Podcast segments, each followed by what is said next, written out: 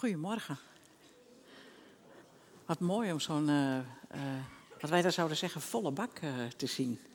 Zo voor ons. Fijn dat jullie er allemaal zijn. Um, voordat we beginnen zou ik graag willen bidden met jullie. Heere God, we strekken ons naar u uit om te bidden om, en te danken om uw geest.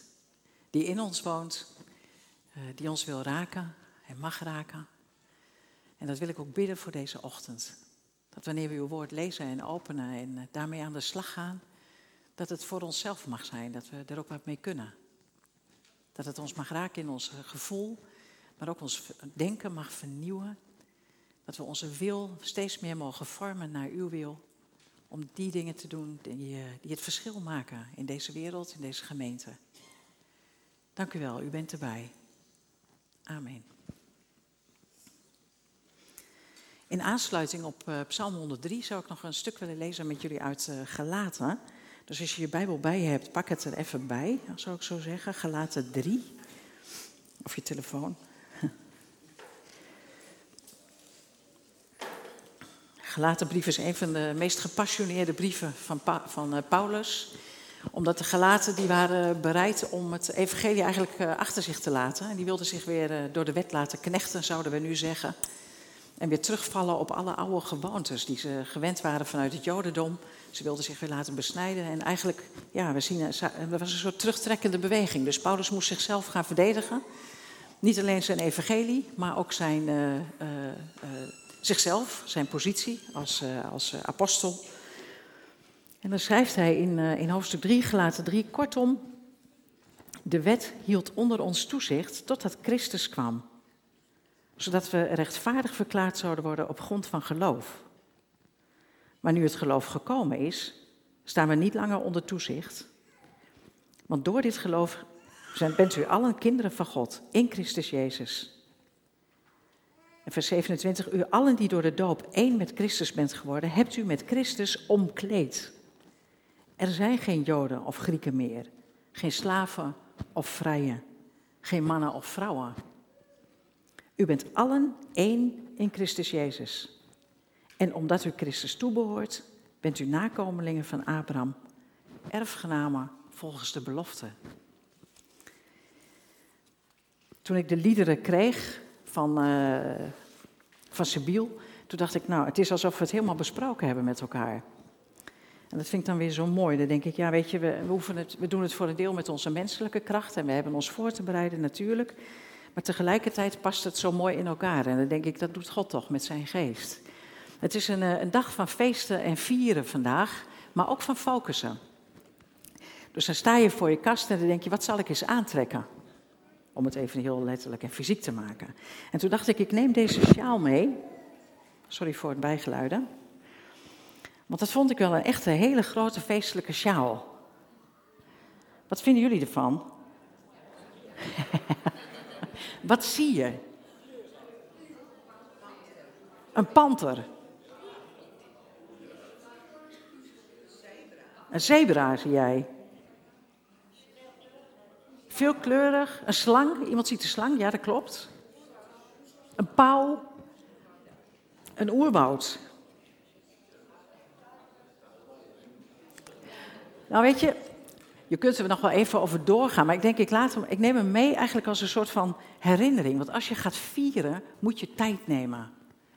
En jullie nemen de tijd om te vieren en om even te kijken. En in de feestpsalm van de familie van Wilma begint David ook met Prijs de Heere mijn ziel. En ik wil het met jullie over een paar dingen hebben. Ik wil het hebben over dat prijzen, dat woord prijzen wat hier staat. Wat eigenlijk zegenen betekent. Dus het is echt, echt wel wat dieper dan wat hier staat. Dus er staat niet alleen loof, maar er staat zegent de Heer mijn ziel. Dus daar krijgt het een andere invulling van. Ik wil het met jullie hebben over de weldaden van God. Uh, ik wil jullie, met jullie hebben over het vaderschap van Christus, van God voor ons, nu als nieuwtestamentische christenen. En ik wil het met jullie hebben over de toga virilis. En dat is dan gelijk de focus voor de komende jaren. Oké.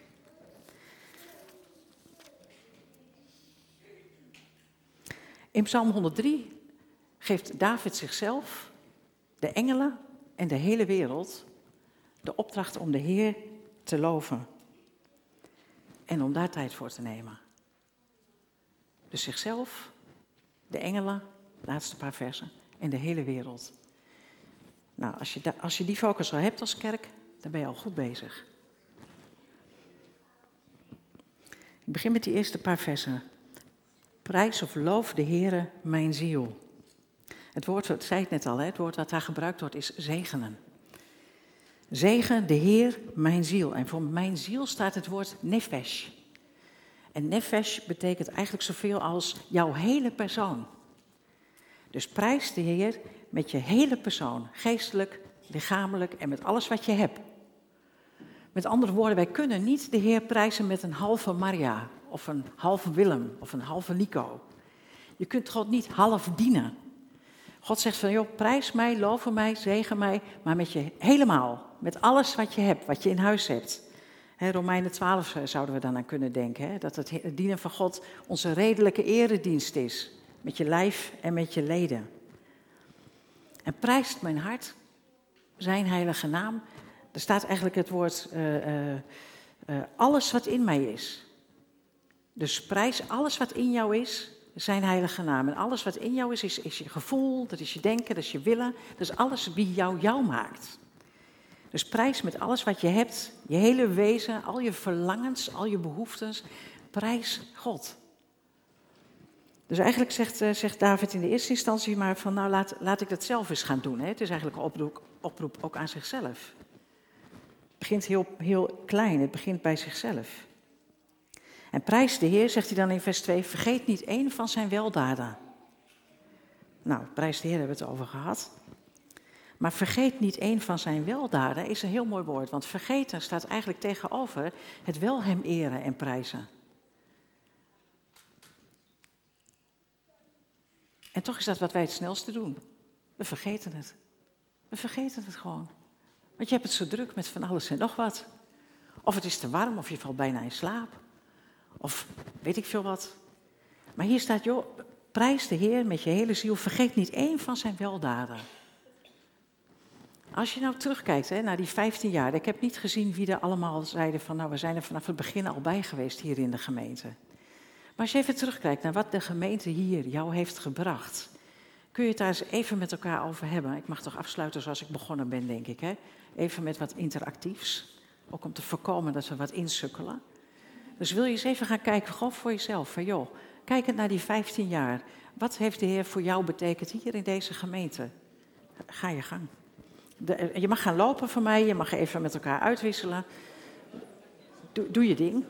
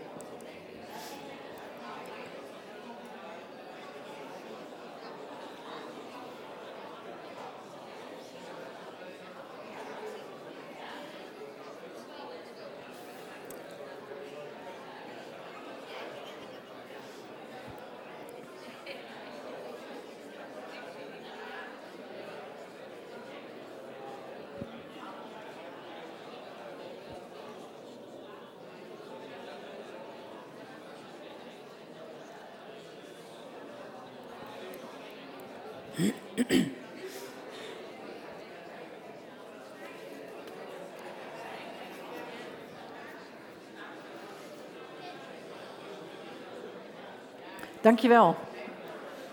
Ik ga het om de tijd ga ik het, uh, ga ik vragen om, om het te begrenzen. Maar wat jullie nu aan het doen zijn, is eigenlijk die sjaal bekijken. Hè?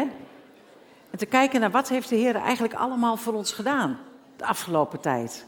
Wat heeft hij voor jou betekend? En dat is ten diepste wat hier ook staat in dat zegen. Zegen de Heer, o mijn ziel. God geeft een zegen aan jou en jij mag die zegen weer terugbrengen aan God. Nou, hoe mooi is dat? En wat hebben we ongelooflijk veel gekregen? Als ik terugdenk, ik hoor bij de Rehoboth Club, zeg maar.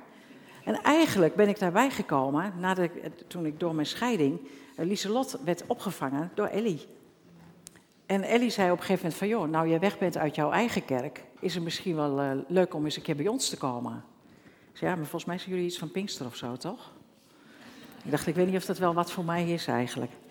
Maar goed, van Lieverlee ben ik wel gegaan. En uh, nou, na wat voorzichtige heen en weer, en zo nu en dan wel en zo nu en dan niet, uh, kwam op een gegeven moment Wilma bij mij, dat was al een tijdje later. En Wilma die vroeg er van, joh, maar jij hebt toch een opleiding gehad aan de bijbelschool, jij kunt toch preken? En ik weet nog dat ik tegen Wilma zei, joh, maar dat kan toch niet meer? Maar ja, de vader van Lieselot is bij me weggegaan, dus ik ben gescheiden. En dan ben eigenlijk ook nog vrouw natuurlijk, daar kon ik ook niet echt omheen. Dan was ik dat laatste was ik wel uit voor mezelf. Alleen die scheiding, dat drukte wel heel erg op mij. Ik dacht, ja, maar dan kan ik toch niet uh, het woord gaan brengen, want ik ben niet meer perfect. En toen heeft uh, Wilma de notoire woorden gesproken dat, oh, dus Gods uh, plan met jouw leven houdt op op het moment dat de vader van jouw dochter weggaat. Die had ik wel even nodig. En toen heeft de Heer echt deze gemeente gebruikt, de Rehoboth gemeente gebruikt, om mij weer op mijn voetjes te zetten. Om weer met mezelf en met God in het reinen te komen. En ik vond het heel mooi, er was geen predikant op een gegeven moment. En toen werd ik gevraagd van, joh, zou je wel diaken, zou je ouderling of diaken? Ik denk, nou, ouderling wil ik niet worden. Dat lijkt me niet handig. Maar ik wou wel diaken van onderwijs worden. Ik weet nog dat ik diaken van onderwijs werd. En dat ik dan de lijn mocht uitzetten of voor de groei en geestelijke groei van de gemeente. Nou, ik vond het fantastisch, joh. En het was ook weer goed om dat af te sluiten, vlak voordat jullie fusie erdoor kwam. Uh, en om weer een stapje terug te doen. En ik vond het tegelijkertijd weer heerlijk om weer betrokken te worden later in het sprekersteam. Dus ik, ik, ik mag een beetje meedijnen met jullie als gemeente in gebed en in het er zijn. Maar ik zie één ding, dat Gods grote weldaden door zijn gegaan. In mijn leven en in het leven van mensen die hier zitten. En ik mis ook mensen. ik heb kunnen overnachten bij Eddie en Grietje vannacht. Ik heb wel verteld dat we hier de dienst hadden. Uh, ze laten jullie de hartelijke groeten doen. Ik zeg, nou dat ga ik aan de voorkant zeggen, want anders vergeet ik vast mensen om, uh, om dat door te geven. Maar jullie hebben dus de hartelijke groeten van Eddie en Grietje. Maar dat zijn er maar twee. En er zijn er natuurlijk meer die we missen. En daar mag je ook bij stilstaan. David is een realist. Daar hebben we het wel eens eerder over gehad. Hè? David is niet een heilige. David is gewoon een mens zoals wij. En misschien nog wel wat zondiger in onze ogen dan we zelf zijn. En na dat eerste stukje van hey, prijs de Heer mijn ziel, gaat hij verder met de daden van God, de weldaden. En wat zijn die weldaden? Ik ga ze even met je lezen. Hij vergeeft alle schuld, hij geneest van al je kwalen, hij redt je leven van het graf, hij kroont je met trouw en met liefde, hij overlaat je met schoonheid en met geluk en je jeugd vernieuwt zich als een adelaar. Met deze tekst zijn heel veel mensen aan de haal gegaan. Want de weldaden van God, dat zou dan betekenen dat niet alleen je schuld genezen is, of vergeven is, maar dat je altijd geneest. Eh, dat je niet meer sterft. Ja, mensen, dat is niet zo realistisch. En dat weet David ook wel. Dus David geeft dan vast een doorkijkje naar de toekomst. Hij geeft perspectief. Hij zegt, jongens, dit is er nog niet, maar dat gaat hij wel doen. David wist nog niet van de Messias. Ja, hij wist wel dat hij zou komen, maar hij wist niet wat en hoe. Wij kijken achterom, wij kijken terug. En wij weten dat, van ja, dit is eigenlijk de grootste weldaad, is dat al onze schuld vergeven is. Alles, alles wat jij nog doet, gaat doen, hebt gedaan, in het hier en nu, misschien nog de, de gedachten die je nu hebt die niet oké zijn, is allemaal vergeven. Dat is de eerste ding. Hij vergeeft al onze schuld. Dat is lekker. Dan zit je hier dus echt met allemaal heiligen, hè? Heerlijk joh, we, zijn, we zitten hier gewoon met allemaal heiligen. Dat is de grootste weldaad. En hij geneest je kwalen. Een andere predikant hoorde ik eens zeggen: hij geneest ze hier of aan de andere kant van de godsrivier. En dat vond ik heel realistisch. En eigenlijk bedoelt David hier niet mee, meer mee, want hij wist nog niet van de Messias. Hij bedoelt eigenlijk van, joh, wij hoeven niet geknecht te zijn door de dood. We hoeven er niet bang voor te zijn. We hoeven niet geknecht te zijn door ziekte. We hoeven er niet bang voor te zijn. In zijn leven was ook ziekte. Gingen mensen in zijn omgeving gingen dood. Hij wist dat het niet letterlijk was, maar hij laat eigenlijk zien van, joh, zorg dat je een andere focus hebt. Hij redt je leven van het graf. Mensen, wij gaan dood. In de afgelopen jaren zijn er mensen overleden. Mensen waar wij heel veel van hebben gehouden. Ik zeg toch altijd liever, ze zijn ons voorgegaan. Want we weten, we gaan elkaar terugzien. Dus David geeft hier een, een ultieme uh, boodschap van hoop echt het evangelie eigenlijk. En koppelt dat aan de weldaden die God doet. Dus daar kun je 100% zeker van zijn dat het gaat gebeuren. Hij overlaat ons met trouw en liefde, met schoonheid en geluk. En in het echt staat daar, hij omringt je ermee. Dat vind ik ook het fijne van Charles, daar kun je zo in gaan zitten. Hè? En dat is eigenlijk wat er staat. Hij omringt jou daarmee. Hij omarmt jou daarmee. Nou, wat, dat vind ik een heerlijkheid. Een heerlijkheid. Als je kijkt naar ons mensen, maken wij fouten, we kwetsen elkaar, we doen dingen verkeerd. Uh, soms vergeten we ook vergeving te vragen, noem maar op. Maar, maar God is en blijft trouw. En zijn weldaden zijn voor eeuwig, zoals het hier staat. Nou, iets om je echt aan vast te houden, vind ik. Want dat, ja, dat vind ik echt het mooiste wat er is. En dan gaat hij in de volgende versen gaat hij dan het, gaat, gaat het hebben over recht en over gerechtigheid. Uh, dat hij trouw is. Nou, jullie kennen allemaal de tekst die we heel vaak gebruiken. Hè? Zover als het oosten is van het westen, zover heeft hij onze zonde van zich verwijderd. Nou, weet je, ik heb altijd gedacht, het oosten en het westen, dat is gewoon heel ver van elkaar. Weet je, dat is het. Maar als je het echt gaat uitzoeken, dan blijkt dat het hier gaat over de grote verzoendag. En weten jullie wat er gebeurde met de grote verzoendag? Wat gebeurde er? Bij de Joden? Ook een feest, hè? Ja, roep eens. De wet. Precies. Er was een moment van vergeving. En waar, hoe, deden ze dat? Ja? Ja. En ze hadden een heel belangrijk ritueel. En dat ritueel was dat er een, een bokje werd genomen. En de priester legde zijn handen op dat bokje en plaatsvervangend werden alle zonden van het hele volk op dat bokje gelegd. Ze hadden eigenlijk twee bokjes. Het ene bokje was het bokje. Die werd geslacht en geofferd aan God. En het tweede bokje kreeg alle zonden op zich gelegd. Dat was de plaatsvervanger. En dan werd het bokje vanuit het westen waar dit gebeurde, de woestijn ingestuurd naar het oosten en daar stierf hij. Als je daarbij stilstaat, dan is het voor mij nog mooier dan het oosten en het westen. Want in dit beeld zit eigenlijk het feit dat de Heer Jezus dat allemaal voor ons gedaan heeft. Hij heeft gekozen voor die positie. Hij heeft zich laten als plaatsvervanger alle zonden op zich laten leggen. En hij is, hij is doodgegaan. En daardoor mogen wij volledig claimen alles wat hier aan weldaden staat. Niet op basis van onszelf, maar op basis van zijn genade. Daar zit die prachtige omkering in het lot van. Want David is zich als geen ander bewust dat hij zegt van nou, hij vergeeft al mijn schuld, hij geneest mijn kwalen. Als nou iemand het nodig had, was hij dat wel. En hij wist, ik ga gewoon dood. Voor mij is het einde oefening aan het eind van het leven. Maar God brengt daar een keer in. God heeft een keer gebracht in jouw leven, in mijn leven. God heeft een keer gebracht ook in deze gemeente. Niet altijd makkelijk, maar iedere keer is er wat bijgekomen. Er is ook wat afgegaan, er is wat bijgekomen, er zijn nieuwe verbindingen ontstaan. God heeft nooit die gemeente losgelaten. En dan zegt hij, dan gaat hij verder, zoals een vader zich ontfermt over zijn kinderen, zo ontfermt de Heer zich over wie hem vrezen.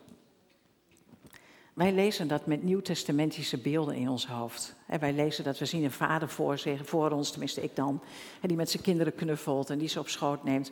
Maar dat is niet wat hier bedoeld wordt. Hier wordt gewoon bedoeld, de vader is de oorsprong. De oorsprong van de kinderen, de oorsprong van de mensheid. God als oorsprong. In het Oude Testament hebben mensen niet een persoonlijke relatie met God, jongens. Dat is het voorrecht dat wij hebben.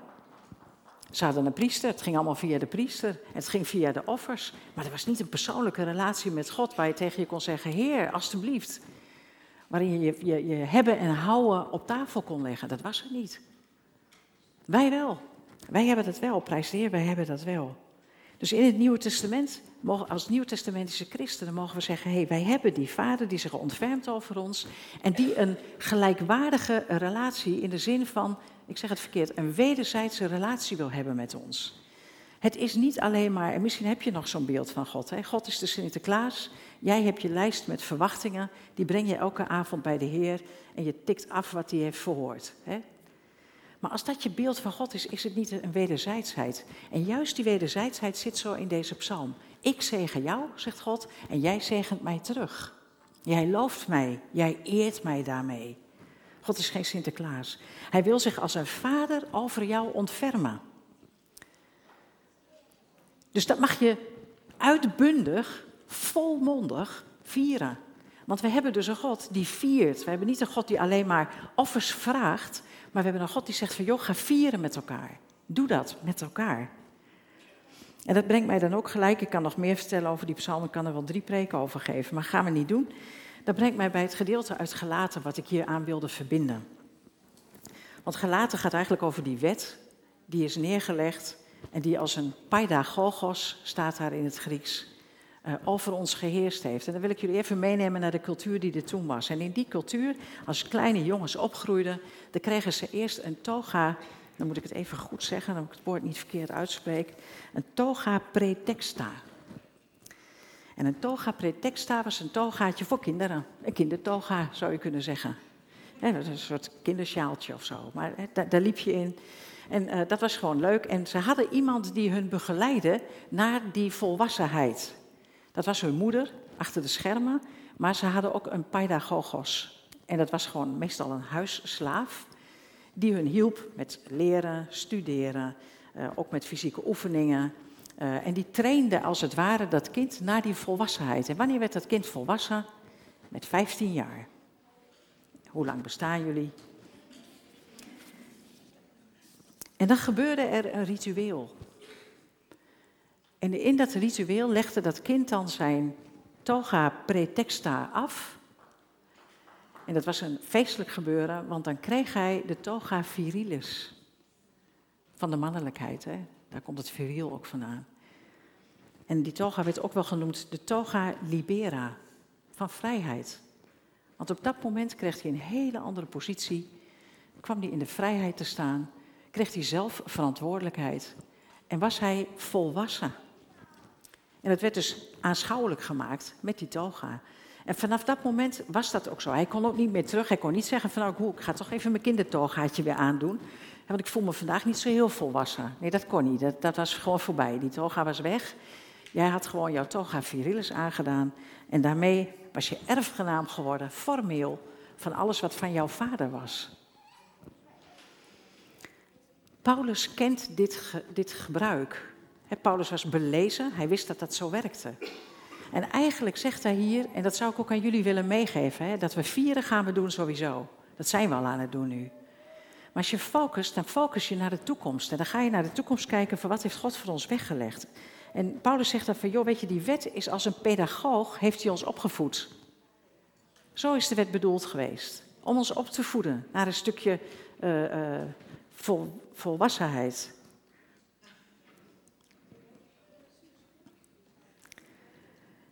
Wij zaten dus onder dat toezicht, als het ware, totdat de Heer Jezus is gekomen. En daarna hebben wij allemaal een keuze gemaakt. We hebben ons laten dopen, we hebben een keuze gemaakt voor Christus. En dan gebeurt er wat. Dat is eigenlijk hetzelfde ritueel. Je legt je oude leven leg je af. En wat doen we, waar bekleden wij ons mee? Ja, je bekleed je met Christus. Dus je doet je toga virilis aan. Jullie hebben allemaal een toga virilis aangedaan. Christus aangedaan. En vanaf dat moment hebben wij diezelfde verantwoordelijkheden. Moreel. Eh, de keuze om als volwassen te leven. En we kunnen elkaar er ook op aanspreken. Want ja, we kunnen niet meer terug naar de wet, we kunnen niet meer terug naar het togaatje. En Paulus laat hier eigenlijk heel duidelijk mee zien van, joh, je bent door het geloof dat kind van God geworden, de rechtmatige erfgenaam van alles wat van God is.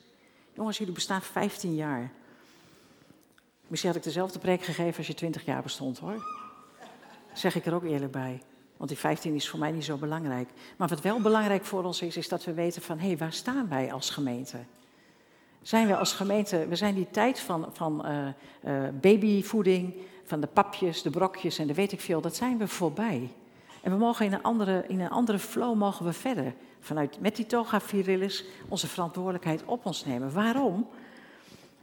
Omdat je, en, en daar komen we erbij, als je het hebt over uh, een stukje er willen zijn in de wereld, met elkaar willen optrekken, dialoog aandurven gaan met elkaar, onderwerpen laten zijn, verschil van mening laten bestaan.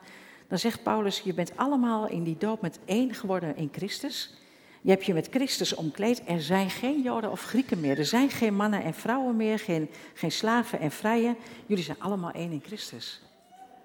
Nou, als je dat vasthoudt met z'n allen, als het perspectief, die eenheid die je wil hebben, niet omdat je dat wil hebben, nee, omdat je één bent in Christus, omdat Hij zegt, ik bekleed jou met mijzelf, ga je een hele fantastische toekomst tegemoet. En dan hebben wij een boodschap van hoop de boodschap van hoop zoals we die gezien hebben in, Psalm 103. Van al Gods weldaden voor onszelf, maar ook voor elkaar om die aan elkaar te geven en aan de wereld te geven. En daar wil ik je eigenlijk mee zegenen. Met deze psalm, maar ook met deze positie. Eh, als je die toga pretexta nog aan hebt, jongens, het wordt tijd dat je die uitdoet. Het wordt tijd dat je gewoon die anderen aanpakt. En dat je zegt, jongens, we zijn volwassen geworden in Christus. Wij willen die formele erfgenamen zijn. Waarvan al gezegd wordt dat we in de Heilige Geest al gebruik mogen maken van alles wat wij nodig hebben en wat ons toerust tot Godvrucht. Dus we hebben alles al, hè? Je mag het gewoon pakken. Maar je kunt je ook voorstellen, als je daar nog rondloopt, in je pretexta togaatje, dat je daar niks mee kan. Want het is allemaal zo groot en zo geweldig, het is allemaal niks voor mij. Nee, het hoeft ook niet, jij hoeft het niet te doen, want Christus gaat het doen in jou, door jou, rondom jou. Hij omringt jou en hij bekrachtigt jou. En daarmee mogen jullie, mag ik gaan staan, niet in mijn eigen autoriteit, maar in de autoriteit van Christus. En dat wil ik echt over jullie uitproclameren, die autoriteit. Want die is voor jullie. Die is voor jullie omdat jullie bekleed zijn met Christus. En jullie mogen het verschil gaan maken hier in Drachten, omdat je bekleed bent in Christus. Jullie mogen het verschil gaan maken in elkaars leven, omdat je bekleed bent met Christus. En omdat jij die toga virilis, die toga libera van vrijheid, de vrijheid in Christus, aangetrokken hebt. En dan gaat het de Paulus om dat hij zegt, en laat dat nooit meer van je afnemen. Blijf in die vrijheid staan. Laat al die zegen nooit van je afnemen. Blijf in die vrijheid in Christus staan. Vieren en focussen. Bekleed met Christus. Mag ik jullie ervoor uitnodigen om daarvoor te gaan? Laten we bidden. Ja, Heere God, we willen u eigenlijk alleen maar prijzen en loven en danken. Voor dit geweldige feest wat we hier hebben. Het feest van uh, ja, uw grootheid. Hoe uw weldaden niet ophouden. Niet in ons eigen leven en niet in de levens van elkaar. Dank u wel, Heere God, dat u trouw bent gebleven bij alles wat we verloren zijn en verloren hebben. Wat we hebben moeten loslaten of anders hebben moeten vastpakken. Dank u wel, Heere God, dat u zegt vanuit de psalmen al dat we in de vrijheid mogen wandelen. In vol vertrouwen op uw grootheid. En dat u dat bevestigt in uw Nieuwe Testament door Paulus. Dat hij zegt van, oh jongens, ga in die vrijheid wandelen, ga daarin staan. En laat je nooit meer, nooit meer een slavenjuk opleggen. Niet een christelijk slavenjuk, niet een wereldslavenjuk. En niet een slavenjuk uit eigen denken. En God, ik wil deze gemeente zo zegenen met, eh, met die vrijheid in u en door u. Dat ze het perspectief mogen pakken en mogen ervaren, mogen beleven van er staan en er staan in uw autoriteit om zo uit te reiken. Persoonlijk naar u, maar ook als gemeente naar u. Heer, dank u wel dat we deze preek zo mogen bekrachtigen met elkaar. Dank u wel voor uw geweldige woord, Heer. En dank u wel, Heer Jezus, dat u het woord bent en het woord inspireert in ons leven. Amen.